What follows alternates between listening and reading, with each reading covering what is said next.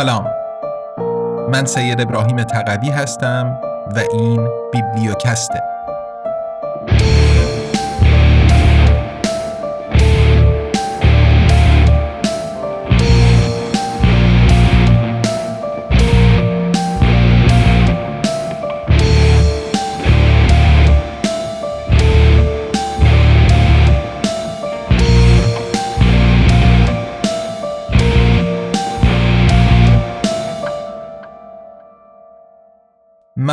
مبارزه خشونت پرهیز. نویسنده مایکل نیگلر. مترجم فرهاد میسمی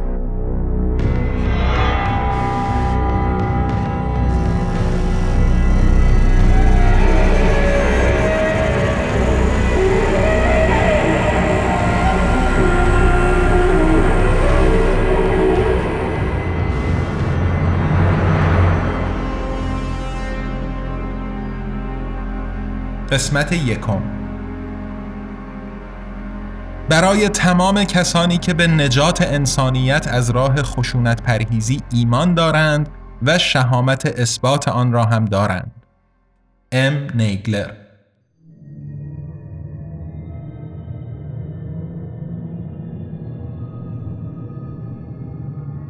خشونت پرهیزی بزرگترین قدرتی است که نوع بشر از موهبت داشتن آن برخوردار شده است. ماهاتما گاندی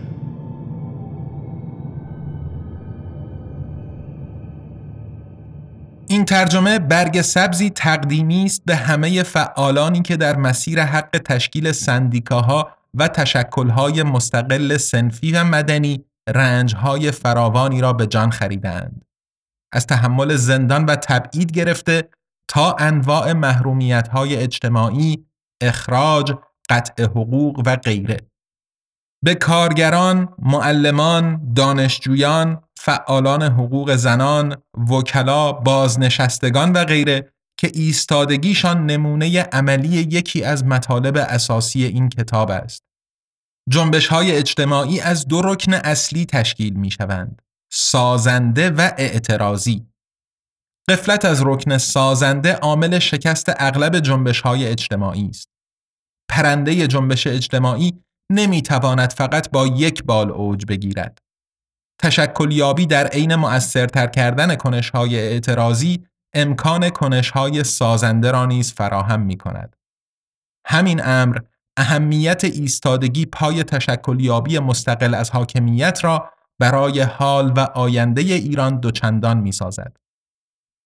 با احترام عمیق به پایداریشان فرهاد میسمی پاییز 1401 زندان رجایی شهر.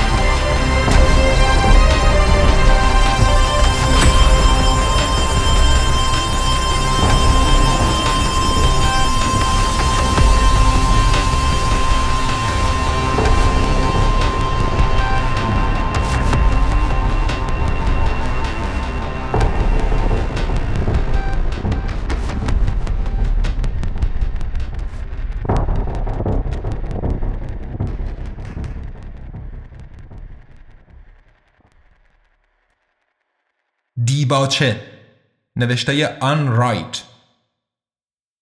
برایم مایه سرافرازی شد. وقتی پروفسور نیگلر با من تماس گرفت و خواست که برای این کتاب بسیار عالی دیباچه ای بنویسم. هم از آن بابت که کتاب بسیار به هنگامی است. امروزه نیاز به خشونت پرهیزی در هر کاربست محتملی که داشته باشد نیازی فوری و اضطراری است. و هم از آن بابت که او برای نوشتن چنین کتابی بسیار صاحب صلاحیت است طی دوازده سال گذشته یعنی از 2001 تا زمان نوشته شدن این دیباچه در 2013 شاهد آن بوده ایم که ایالات متحده در تلاش برای حل مسائل سیاسی در افغانستان، عراق، لیبی، پاکستان، سومالی و یمن دست به حملات نظامی زده است. نتایج فاجعه بار این اقدامات نظامی اهمیت روی کردی متفاوت برای چارجویی تعارضات در هر دو سطح ملی و بین المللی را برجسته می کند. کتابچه راهنمای مایکل نیگلر درباره خشونت پرهیزی تذکر خوبی است بر اینکه چاره های جایگزینی برای خشونت وجود دارد. من این دیباچه بر راهنمای خشونت پرهیزی را در حالی می نویسم که در سفری به شمال شرق آسیا هستم. در دو تا از کشورهایی که از آنها دیدن کرده ام شهروندان برای به چالش کشیدن اقدامات حکومتهاشان در حال استفاده از تاکتیک های بیخشونت هستند. این درست همان موقعیتی است که پروفسور نیگلر اساساً بر آن تمرکز می کند. اگرچه موقعیت های فراوان دیگری نیز تحت بررسی قرار گرفتند. به عنوان نمونه ژاپن را مثال می‌زنم که در آن مفاد مربوط به جنگ در قانون اساسی از طرف گروهی از سیاستمداران مورد تهدید و حمله قرار گرفتهاند تا تغییر داده شوند. ماده نه قانون اساسی ژاپن به نحو موفقیت آمیزی از زمان جنگ جهانی دوم تا کنون مردم این کشور را به دور از جنگ ها و عملیات نظامی نگاه داشته است.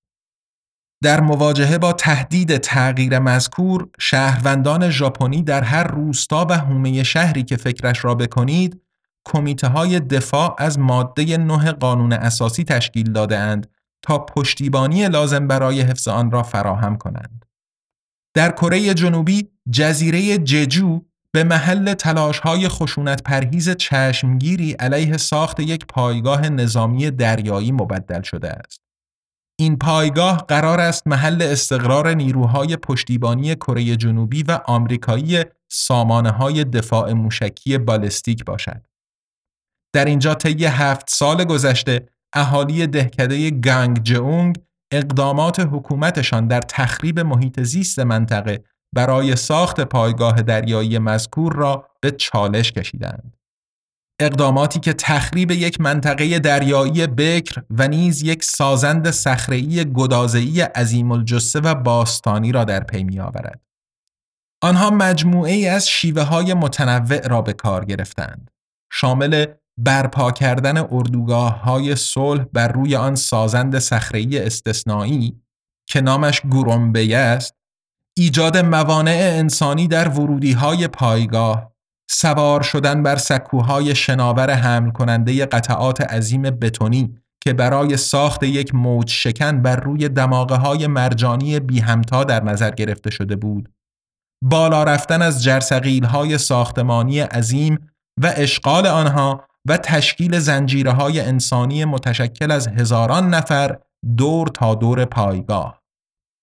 تا اینجا این تلاش های خشونت پرهیز عظیم هنوز در متوقف کردن ساخت آن پایگاه دریایی موفق نشدهاند.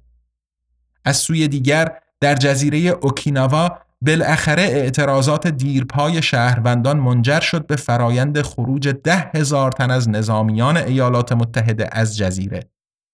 اهالی این جزیره طی 20 سال گذشته حکومت‌های ایالات متحده و ژاپن را بابت استفاده از این جزیره برای 75 درصد از حضور نظامی آمریکا در ژاپن به چالش کشیدند. شهروندانی در اطراف و اکناف جهان در پی راههایی هستند که از طریق آنها سیاستگذاری های زیانبار حکومتهایشان را به چالش بکشند و به بسیاری از شکل‌های دیگر بیعدالتی نیز بپردازند و مورد توجه قرارشان دهند. کتابچه راهنمای خشونت پرهیزی ما را به آن راه ها رهنمون می سازد. هر کسی که بتواند به ما سرنخی یا اشارتی در باب به کار بستن ایمنتر و مؤثرتر خشونت پرهیزی بدهد دارد خدمتی به نوع بشر می کند. البته پروفسور نیگلر در این عرصه فقط یک هر کسی نیست. تبهر منحصر به فرد او قادرش می سازد که به روشنی نظریه گیرا و الهام بخش خشونت پرهیزی را شرح دهد تصور والاتر آن نظریه از انسانیت را ارائه و گلچینی از رویدادهای تاریخ شورانگیز آن را روایت کند. عینا همانطور که از عنوان فرعی کتاب برمیآید بالاخره ما برای آن نوع از مبارزه هایی که جهان بس به فوریت نیازمند آنهاست راهنمایی در دست داریم. من شهامت را وقتی با آن مواجه شوم می‌شناسم. پانویس نویسنده دیباچه آن رایت خود دارنده نشان شجاعت کشوری است. و من در شهروندان مصمم و پرجرأتی که نقل آنها در مثالهای پروفسور نیگلر آمده همچون مواردی که شخصا شاهدشان بودم شهامت بیشتری یافتم تا در آن نیروهای نظامی تابون دندان مسلحی که در مقابل آنان به صف شده اند. می توان گفت دستورالعمل طرز عمل آوری جهانی مبتنی بر صلح و عدالت عبارت است از داشتن چنان شهامتی به علاوه تکمیل آن با دانش استفاده ماهرانه از خشونت پرهیزی آنچنان که در این کتابچه راهنما ارائه شده. امیدوارم مردمان بسیاری از این کتاب برای کمک به ما در پدید آوردن چنان جهانی استفاده کنند.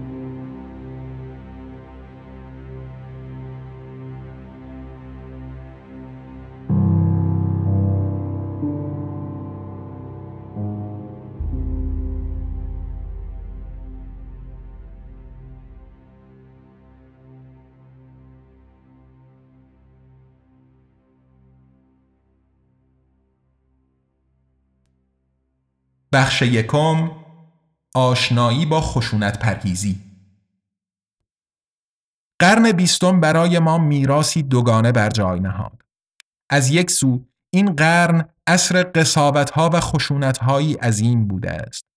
از سوی دیگر و شاید هم به سبب همان کوره حوادث خشونت آمیز طی این قرن با ظهور نوع تازه ای از قدرت مواجه بوده ایم. یعنی با قدرت خشونت پرهیزی که قادر است بشریت را به آینده‌ای به مراتب بهتر رهنمون سازد. شاید هم بیان دقیقتر این باشد که خشونت پرهیزی نوع تازه ای از قدرت نیست بلکه نیرویی کهن است که در این عصر کاربردهای تازه ای یافته است. مهاتما گاندی قدرت خشونت پرهیزی را در آزادسازی هند از حاکمیت استعماری بریتانیا به نمایش گذارد و مارتین لوترکینگ آن را برای رهایی رنگین پوستان از برخی ستمها و تعدیاتی که در ایالات متحده آمریکا بر آنها می‌رفت به کار گرفت. از آن سالها تا کنون مردم بیشماری در اطراف و اکناف جهان از مانیل تا مسکو، از کیپ تاون تا قاهره و یا در قالب جنبش های اشغال در سراسر جهان نظیر جنبش وال استریت را اشغال کنید با استفاده از جنبه های مختلف راهبرد خشونت پرهیزی توانستند به درجات متفاوتی در گسستن زنجیرهای بهرهکشی و ستم موفق شوند. تجربه و تمرین خشونت پرهیزی ناظر است بر امری بنیادین درباره طبیعت انسان، درباره هویتی که به صورت فردی یا در قالب یک جماعت خواستارش هستیم. گاندی به سادگی می‌گوید خشونت پرهیزی قانون گونه ما یعنی نوع بشر است. دکتر وندانا شیوا رهبر نامدار نهزتهای مقاومت روستایی هند در سخنان اخیرش بیان داشته که اگر خشونت پرهیزی را برنگزینیم انسانیتمان را به مخاطره انداخته ایم. در همین راستا کنشگر کرد عراقی آرام جمال صابر نیز می‌گوید که اگرچه خشونت پرهیزی ممکن است سختتر و نیازمند فداکاری بیشتری نسبت به خشونت ورزی باشد کمترین دستاوردش آن است که شما انسانیت خود را در جریان آن از دست نمی دهید. اینها را باید در کنار میزان افسردگی، سوء مصرف مواد و خودکشی در میان نظامیان آمریکایی این روزها بگذاریم که به طرز وحشتناکی بالاست. مطابق آنچه یکی از آنان به یک کارگردان مستندساز گفته است دیگر خودم را این کسی که هستم را دوست ندارم من روحم را در عراق از دست دادم یکی دیگرشان به یکی از دوستانم در مسیر سفرش به خاور میانه به عنوان عضوی از یک گروه میانجی صلح مسیحی گفت آنچه انجام داده ایم هنوز دست از سرم بر نمی دارد و مدام پیش چشمم ظاهر می شود. حاضرم هرچه بخواهند بدهم تا بشود به گذشته برگردم و بعضی از کارهایی که کرده ایم را به حالت ما قبل آن برگردانم. اما نمی توانم چنین کنم. با این وجود دست کم می توانم از صمیم قلبم از شما به خاطر آنچه انجام می دهید تشکر کنم. ما از دریچه این سخنان که شاهدی بر طبیعت انسان هستند می توانیم به صورت توامان نظری گذرا بر دو امر بیافکنیم. هم نظری بر هزینه ها و خسارات تجاوز به آن وجه از طبیعت خودمان و هم بر مسیر منتهی به نجات و رهاییش. پس تعجبی ندارد اگر اینجا و آنجا مردمانی که پیجوی روایت تازه‌ای از سرشت و سرنوشت بشر هستند از آن بر اهمیت خشونت پرهیزی را آغاز کرده باشند. آنان خود را در جستجوی تصویر ذهنی متعالی تری از انسانیت میابند که کمبودش به شدت حس می شود.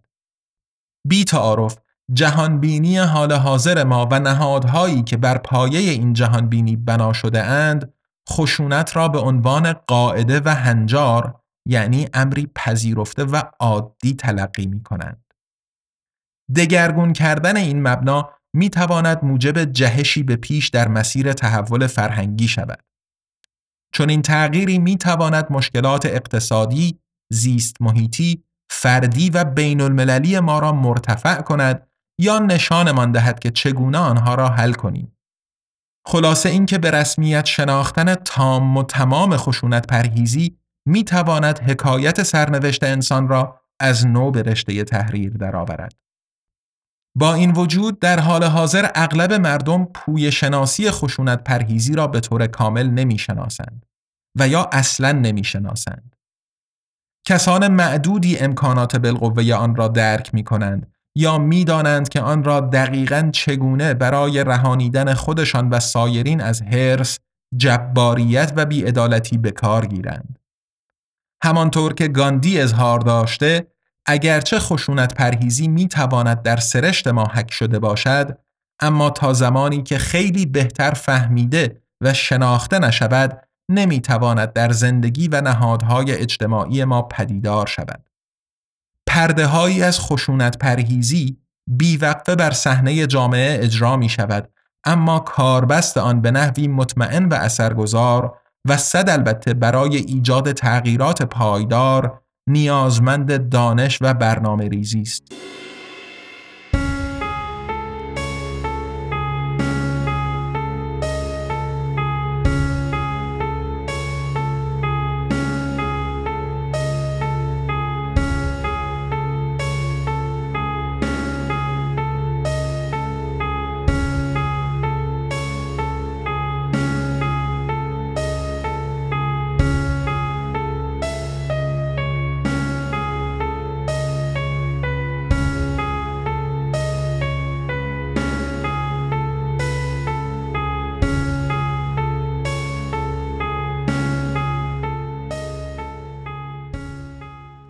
زد و خورد، گریختن و راه سوم به نظر می رسد که خشونت پرهیزی کمیاب و حتی شاید جزء استثناعات باشد.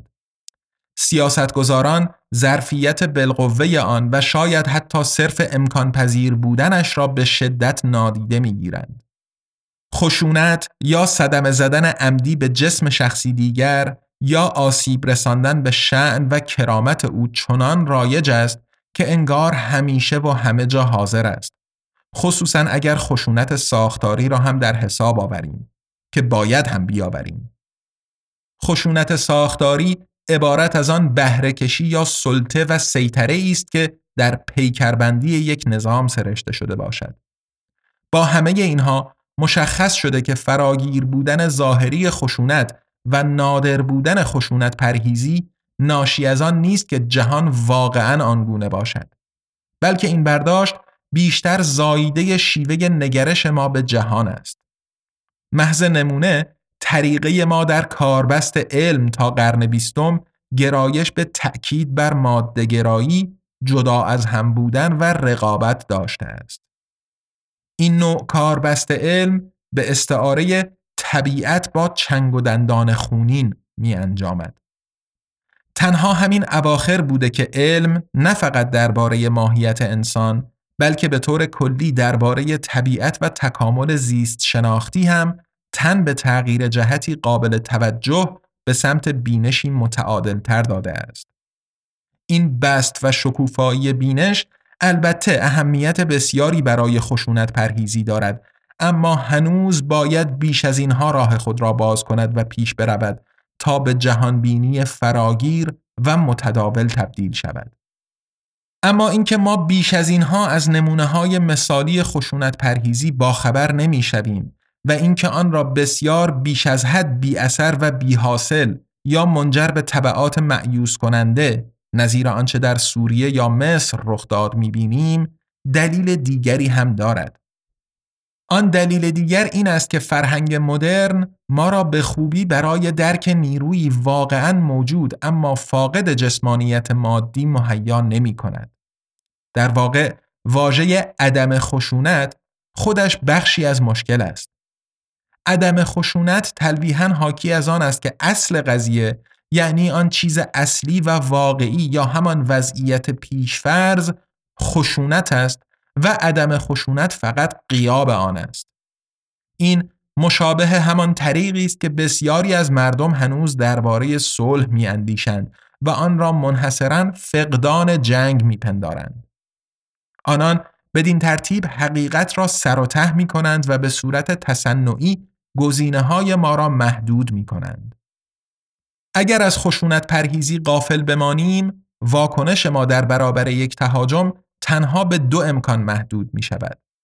مقابله به مثل کردن، زد و خورد یا کوتاه آمدن، گریختن. از منظر خشونت پرهیزی این به واقع اصلا انتخاب نیست. یک روی کرد واکنشی عینا از نوع همان خشونت بوده است و روی کرده دیگر این بوده که منفعلانه بگذاریم خشونت بر ما جاری شود یا همچنین بر کسی دیگر. هر دو روی کرد فقط به گسترش خشونت خدمت می کنند. انتخاب واقعی ما بین این دو نمود خشونت نیست.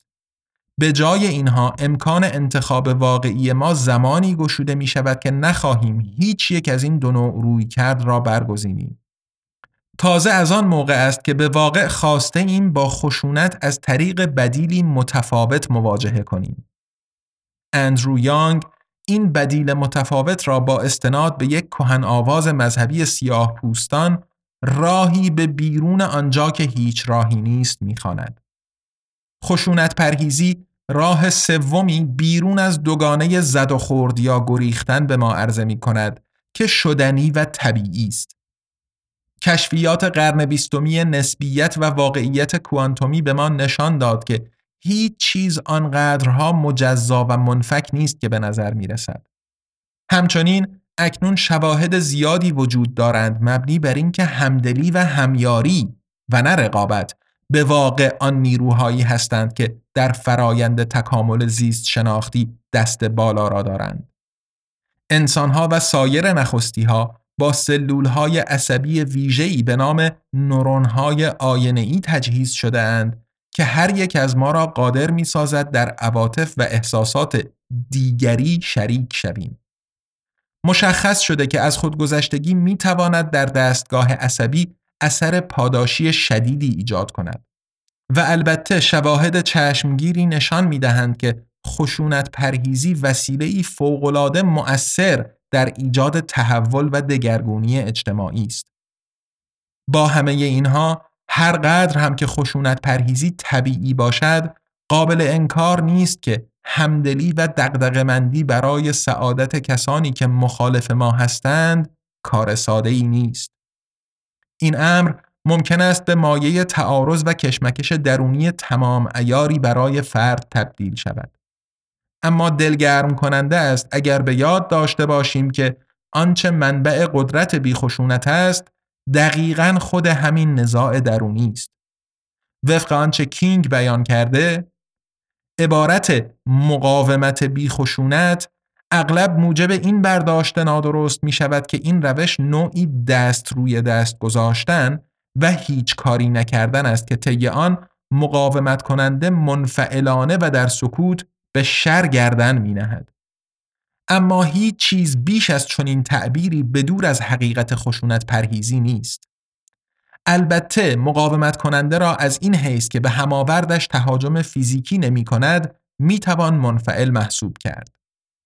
در عین حال در تمام این مدت ذهن و عواطف او پیوسته فعال است و بیوقفه در تلاش برای وادار کردن حریف به اذعان بر اینکه بر سبیل خطاست.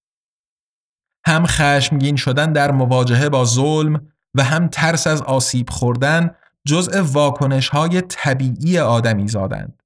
مسئله این نیست که آیا ما حق داریم یا حق نداریم بترسیم یا به خشماییم. مسئله این است که چگونه می شود آن حراس یا خشم را به مؤثرترین شکل ممکن برای دگرگون کردن اوضاع به کار گیریم.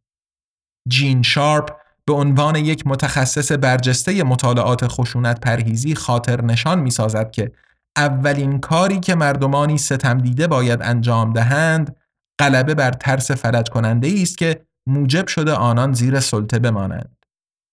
محض نمونه در شیلی قانون اساسی از ابزارها و امکانات کافی برای پایین آوردن آگوستو پینوشه در 1989 و خاتمه دادن به کابوس بلند حکمرانی نظامیان برخوردار بود. اما مردم شیلی ابتدا باید بر ترسشان غلبه می کردند. این غلبه بود که به آنها قدرتی خلاقانه برای اقدام در این راستا بخشید. شکی نیست که ما مجبور خواهیم بود بارها و بارها کشمکش های شخصی از این دست را در تقابل با احساسات و عواطف طبیعیمان از سر بگذرانیم. اما این امر در نهایت برایمان تبدیل به عادت و جزء خلق و خویمان می شود. و وقتی که بتوانیم ترس یا خشممان را در قالب کارمایهی خلاق ابراز کنیم آن زمان است که قدرت آفرینشگر خشونت پرهیزی را در اختیار گرفته ایم. از حیث عواطف و هیجانات ما نه از روی ترس خواهیم گریخت و نه از روی خشم حمله ور خواهیم شد. ما با مهر و خیرخواهی ایستادگی می کنیم. از حیث اهداف و مقاصد آگاهانه ما نه کشت مرده پیروز شدن هستیم و نه حراسان باختن. هدف ما رشد کردن است و بالیدن. اگر مقدور باشد حتی همراه با همان کسانی که با ما ضدیت می‌ورزند.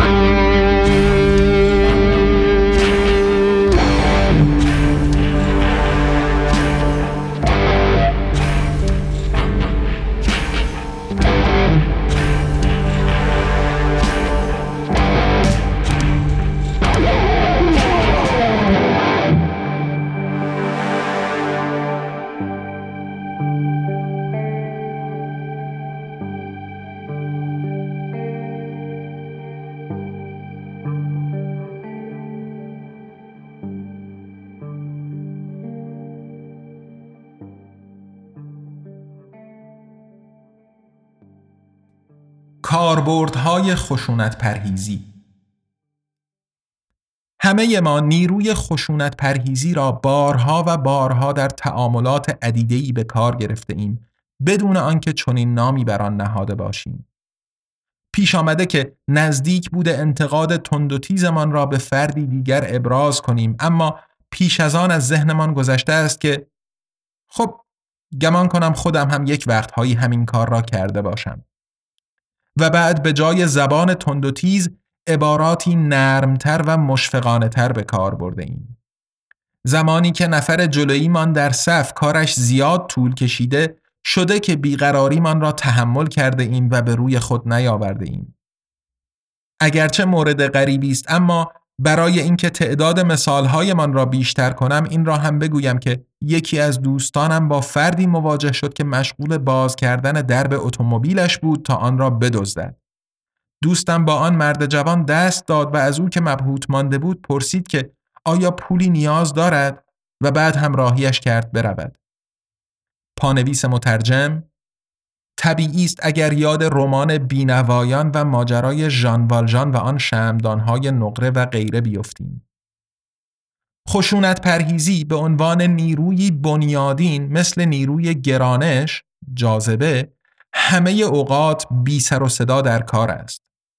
ما تمایل داریم اصطلاح خشونت پرهیزی را فقط زمانی به کار ببریم که نوعی از درگیری خصوصا بین شهروندان و حکومتشان فوران کرده باشد. اما خشونت پرهیزی بدون اینکه توجهی جلب کند در بسیاری از حوزه های دیگر جاری است و دارد کار می کند و در هر موقعیتی قابل استفاده است. از انقلابهای ملی گرفته تا تعاملات و روابط متقابل فردی. بنابراین اگرچه مثالهای من در این کتاب عمدتا بر مردمی متمرکز است که در جنبش های قیامگونه شرکت دارند اما همه ما می توانیم از درک پوی شناسی این نیرو بهرهمند شویم. هر کس که با یکی از صور عدیده خشونت در جهانمان مواجه شده باشد اعم از اینکه از نوع زور اوریان و بیپرده باشد یا پوشیده در قالب بیعدالتی سرشته در ساختار یک نظام و احساس کند که به دفاع از کرامت انسانیش در برابر آن خشونت فراخوانده می شود می تواند از اتخاذ موضع خشونت پرهیز نسبت به همه جانداران متنفع شود. اصولی اساسی وجود دارند که زیربنای پوی شناسی کنش خشونت پرهیز را تشکیل می دهند. امید من به آن است که این کتاب همراه با منابع متنوعی که در انتهایش فهرست شده اند بتواند به کنشگران کمک کند تا این اصول را بشناسند. اما با قدری قوه تخیل همه افراد و نه فقط کنشگران می توانند اصول مذکور را در زندگی روزمرهشان به کار گیرند. این اصول می توانند تبدیل به سبک زندگی ما شوند. پیش نیاز چنین چرخشی به سوی خشونت پرهیزی آن است که تصور کنونیمان از خود به عنوان موجوداتی جسمانی جدا از هم و رقابت جو را با گذشت زمان کنار بگذاریم و از آن فراتر برویم. فکرش را بکنید چه می‌شد اگر ما در روابط بین الملل جویای راه سومی می بودیم. به عنوان مثال در موقعیت‌های اسفنگیزی نظیر رواندا یا سوریه که در هنگامه آنها جامعه بین المللی تصور می کند تنها گزینه هایش عبارتند از ریختن بمب بر سر کسانی جنگ یا دست روی دست گذاشتن گریز از مسئولیت خشونت پرهیزی در چنین موقعیت هایی مستلزم پافشاری بر قوانین بین المللی، میانجیگری و دیپلماسی، شکل دادن به کمیسیون های آشتی و مصالحه و از این قبیل است. اگر بازیگران رسمی روشنبینی در کار بودند که در میافتند خشونت پرهیزی به واقع چیست و چه الزاماتی دارد آنگاه در چنان موقعیت هایی مجموعه جامع از راه های عدیده و گوناگون پدیدار می‌شد. نقش آفرینان جامعه مدنی یا غیر حکومتی می توانند نقش هایی حتی بیش از اینها ایفا کنند. مثلا در کسوت طرف سالس در مداخلات خشونت پرهیزانه. آنان دارند چنین ظرفیت هایی را از قوه به فعل در می آورند. راه سریع و آسانی برای خشونت پرهیز شدن وجود ندارد. این امر مستلزم تلاشی بیوقفه است و چالشی است مادام العمر. یاد گرفتن درباره آن بسیار مفید است اما این تازه فقط اول ماجراست. یادگیری همراه با تمرین و عمل بسیار اثر بخشتر است. خوشبختانه خشونت پرهیزی شیوه های بسیاری برای خلق تغییرات سازنده پایدار و بلند مدتی عرضه می کند که ما را قادر می سازد نهادهای اجتماعی را بر شالودهی انسانیتر و بادوامتر بازسازی کنیم. همچنان که در ادامه متن خواهیم دید لزومی ندارد که همه آن رهیافت ها مقابل جویانه باشند. گاندی درباره این تجربه تعبیر آزمایش با حقیقت را به کار می‌برد. هر یک از ما مستقل از آن که مرتبه اجتماعیمان یا نسبتمان با کنشگری چه باشد می توانیم این آزمایش بزرگ با حقیقت را مطابق با ظرفیت خودمان و شرایطی که با آن مواجه می شویم انجام دهیم. از آنجا که کاربران مختلف به شیوه هایی گوناگون و در شرایطی بسیار متفاوت می توانند اصل یا نیروی خشونت پرهیزی را در کار گیرند من در اینجا بر خود آن اصل یا نیرو متمرکز شده ام بی آنکه سعی کنم بیش از حد توضیح دهم که آن نیرو دقیقا چگونه می تواند به بهترین نحو به کار گرفته شود. با پدید آوردن یک زیرساخت مناسب و قدری قوه تخیل در پی درونی کردن اصول پایه‌ای و جذب و تحلیل کردن آنها می توانیم اصل کلی خشونت پرهیزی را با هر موقعیت معین یا مفروضی وفق دهیم و البته بهترین عملورزی های خاص خودمان را در راستای آن بیابیم و ترتیب دهیم.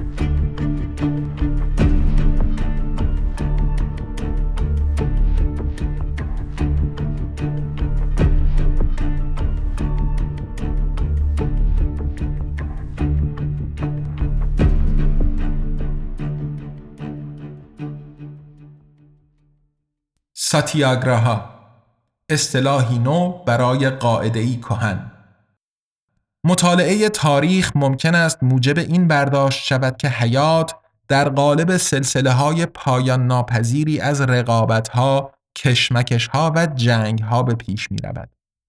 اما گاندی از 1909 خاطر نشان کرد که تاریخ آنچنان که ما به مشق زیستنش مشغولیم ثبت و ضبطی است از تمام گسیختگی ها و وقفه هایی که در عملکرد یک نواخت نیروی مهر یا روح رخ می دهد.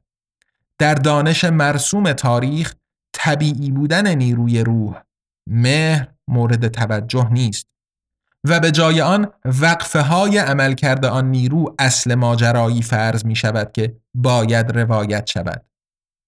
توجه داشته باشید که گاندی تا اینجا از اصطلاح خشونت پرهیزی استفاده نکرده است. تا آن زمان این اصطلاح هنوز به عنوان ترجمه ای از آهیمسا متداول نشده بود. از سوی دیگر او پیشتر اصطلاح غلطانداز مقاومت منفی پسیو رزیستنس را کنار گذاشته بود. لذا ناگزیر بود در حول و همین ایام به ابداع اصطلاح دیگری بپردازد. ساتیاگراها که در زبان اصلی به صورت ساتیاگراها تلفظ می شود. ترجمه لفظ به لفظ ساتیاگراها می شود حقیقت را محکم چسبیدن. ساتیاگراها گاه برای اشاره به خشونت پرهیزی در معنای عام به کار می رود همچنان که در نقل فوق چنین است. اما گاهی ساتیاگراها اشاره به معنای خاصی از خشونت پرهیزی در قالب مبارزه فعال همراه با ایستادگی دارد. ساتیاگراها بر اساس واژه سانسکریت سات که حقیقت یا واقعیت معنا می دهد و البته معنای نکوکاران نیز می دهد بنا شده. گاندی با ابداع این اصطلاح کاملا روشن ساخت که او خشونت پرهیزی را به عنوان وجود و واقعیتی محض می بیند که خشونت با آن نسبت سایه یا انکار و عدم دارد. پانویس مترجم به تعبیر تیموتی فلیندرز عجیب خواهد بود اگر به نور بگوییم عدم تاریکی چرا که این تاریکی است که عدم نور است در نتیجه غالب شدن خشونت پرهیزی در بلند مدت حتمی است جهان بر بنیان ساتیا یا حقیقت استوار است. اساتیا به معنی دروغ معنی ناموجود نیز می دهد و ساتیا یا حقیقت همچنین معنای آنچه که هست دارد. اگر کذب آنچنان از هستی بی بهره است پیروزیش ناممکن است. از سوی دیگر حقیقت که ماهیت آن هستی است هرگز قابل انهدام نیست. این لب به مطلب آموزه ساتیاگراها است. اگرچه معنای تحت لفظی ساتیاگراها حقیقت را محکم چسبیدن است غالبا به قدرت روح ترجمه می شود که بدک هم نیست. همه ما این قدرت را در زمیرمان داریم. در شرایطی مناسب این قدرت می تواند از هر کسی بروز یابد و نتایج اعجاب آوری را سبب شود. این امر به بهترین وجه در پدیده‌ای که لحظه بیخشونت خوانده می شود بروز می یابد لحظه بیخشونت non-violent moment هنگامی است که قدرت توقف ناپذیر خشونت پرهیزی یک گروه رو در روی اعتقاد ظاهرا لایتغیر گروهی دیگر بر خشونت ورزی قرار می گیرد. این لحظه مواجهه همواره به پیروزی رهنمون می شود که گاه آشکار است و بلافاصله رخ می دهد و گاه با فاصله ای در آینده. محض نمونه چون این مواجهه ای در سال 1963 در شهر بیرمینگهام آلاباما برای راهپیمایان سیاه پوست رخ داد. اعتقاد الهام بخش آنان چنین بود که آزادیمان را به دست میآوریم و وقتی چنین کردیم برادران سفید پوستمان را نیز آزاد ساخته ایم.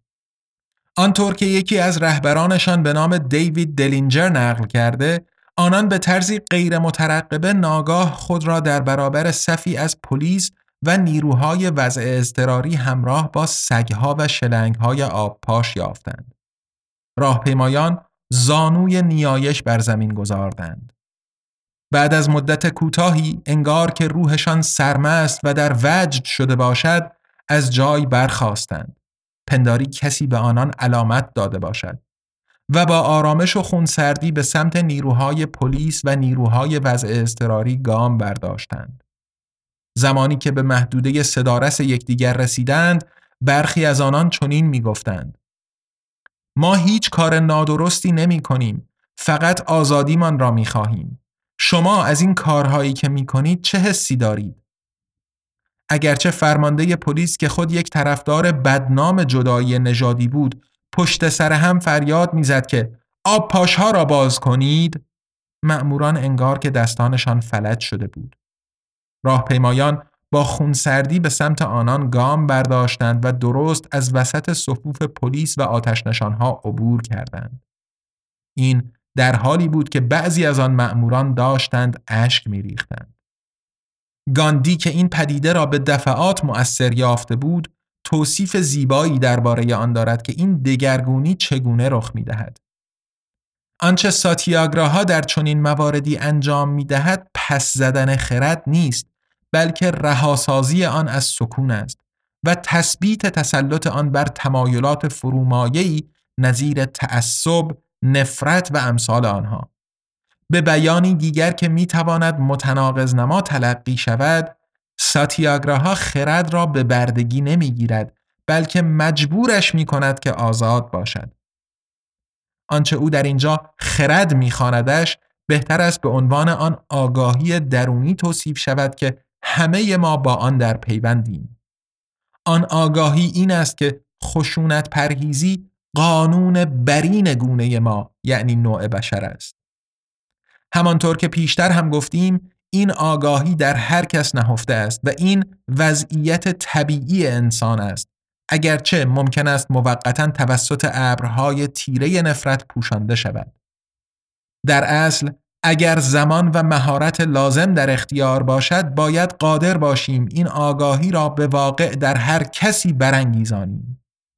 وقتی این آگاهی برانگیخته شد به صورت خودکار بر آن تمایلات فرومایه پیشی می‌گیرد. بشر ظرفیت بالقوه خشونت پرهیز بودن را دارد. همچنین ظرفیت واکنش به خشونت پرهیزی را نیز وقتی به او عرضه شود داراست. این توصیف در مقایسه با تصویری که رسانه های عمومی و فرهنگ جاریمان از انسان ارائه می دهند تلویحا تصویری بسیار والاتر از انسان را به نمایش می‌گذارد. اما درست به سبب خود همان فرهنگ جاری نمی توانیم توقع داشته باشیم که ظرفیت بالقوه خشونت پرهیزیمان به خودی خود شکوفا شود. برای محقق کردن این ظرفیت ابتدا باید تلاش کنیم که آن را بهتر بشناسیم و ضمن یادگیری ناشی از تمرین مداوم استفاده خلاقانه از آن را در روابط، نهادها و فرهنگمان به صورت عادت درآوریم. از آن پس برای آنکه جادوی خشونت پرهیزی بتواند در وضعیت کشمکش های شدید شبیه مثال بیرمینگهام مؤثر واقع شود دو عنصر اساسی باید حاضر باشند. یک هدف نیک. دو وسیله نیک. یک ما در رهیافت به تغییر وضعیتمان از هدفی نیک بهره می جوییم. هدف ما علیه سعادت و بهروزی هیچ کس نیست و نیازی هم نداریم که چنان باشد. دو ما وسیله و روشی نیک را به کار می گیریم. روشی ناراست چون خشونت ورزی هرگز نمی تواند در بلند مدت به تأمین هدفی نیک منتهی شود. منشأ توانیابی و قدرت و استقامت ما در ساتیاگراها در این است که هدفی نیک داشته باشیم و از وسیله نیک استفاده کنیم. اگر از روی عصبانیت، حسد یا ناآگاهی دست به عمل بزنیم، دیگر اهمیتی نخواهد داشت که آرمان ما تا چه حد پاک باشد. چرا که در هر حال به درستی به آن راه نخواهیم برد. توجه کنید که راه پیمایان بیرمینگهام از حریفانشان میپرسیدند درباره این کاری که می‌کنید چه حسی دارید؟ به عبارت دیگر آنان به حریفشان گونه ای آگاهی اخلاقی نسبت می‌دادند و از این طریق به برانگیختگی آن آگاهی برای تأمین خیر خود حریف یاری میرساندند. به همین منوال واضح است که اگر به اتخاذ خشونت ورزی تندر دهیم وسیله ای نیک را به کار نبرده ایم. بیایید هر دوی این رهنمودها هدف نیک و وسیله نیک را به نوبت طی دو بخش آتی بررسی کنیم.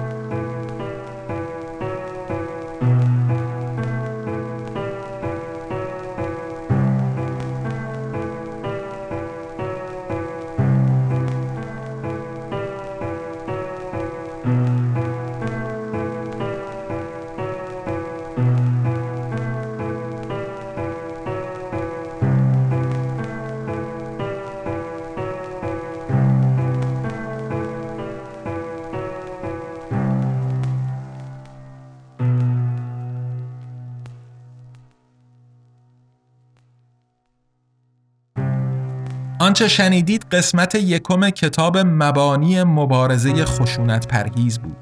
نوشته دکتر مایکل نیگلر که با ترجمه دکتر فرهاد میسمی و صدای من سید ابراهیم تقوی در فصل پنجم پادکست بیبلیوکست میشنوید. بیبلیوکست زیر مجموعه ای از انتشارات آزادنامگانه یه انتشارات مستقل تأسیس شده در برلین که کتابهای الکترونیک و صوتی به زبان فارسی رها از سانسور منتشر می‌کنه و از اونجا که بخش اعظم مخاطبش یعنی جامعه فارسی زبان در ایران دسترسی به پلتفرم های بین المللی برای خرید محصولاتش نداره این آثار رو همزمان در قالب پادکست بیبلیوکست به کارگردانی و مزین به موسیقی لرد ارس به رایگان در اختیار عموم قرار میده. خود لرد ارس هم پادکستی می‌سازه و منتشر می‌کنه که گوش کردنش رو به شما هم توصیه می‌کنم. محتوای دارکست هم فال و هم تماشا. با لحنی خودمونی و دوستانه می‌تونید درباره تاریخ و فلسفه هنر حسابی چیز یاد بگیرید و همزمان آثار بیشتری از ساخته های لرد ارس رو بشنوید. لینک Castbox دارکست D A R K S T رو هم در توضیحات پادکست گذاشتیم و می‌تونید خیلی راحت پیدا و بهش گوش کنید. کتاب های قبلی آزادنامگان یعنی QualityLand، ابرقدرت ریاکار و بهار به صورت کتاب الکترونیک و صوتی تو پلتفرم های مختلف برای فروش عرضه شدن و دوستانی که تمایل و دسترسی به این پلتفرم ها داشته باشن می‌تونن خریداریشون کنن. چهارمین محصول آزادنامگان امپراتوری USA هم به زودی برای فروش عرضه میشه و در دسترس دوستان قرار می‌گیره.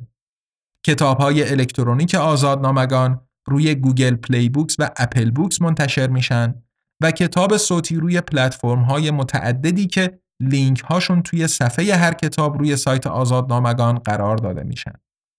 البته مبانی مبارزه خشونت پرهیز از این قاعده مستثناست و آزادنامگان این کتاب رو فقط در قالب فصل پنجم بیبلیوکست منتشر می‌کنه.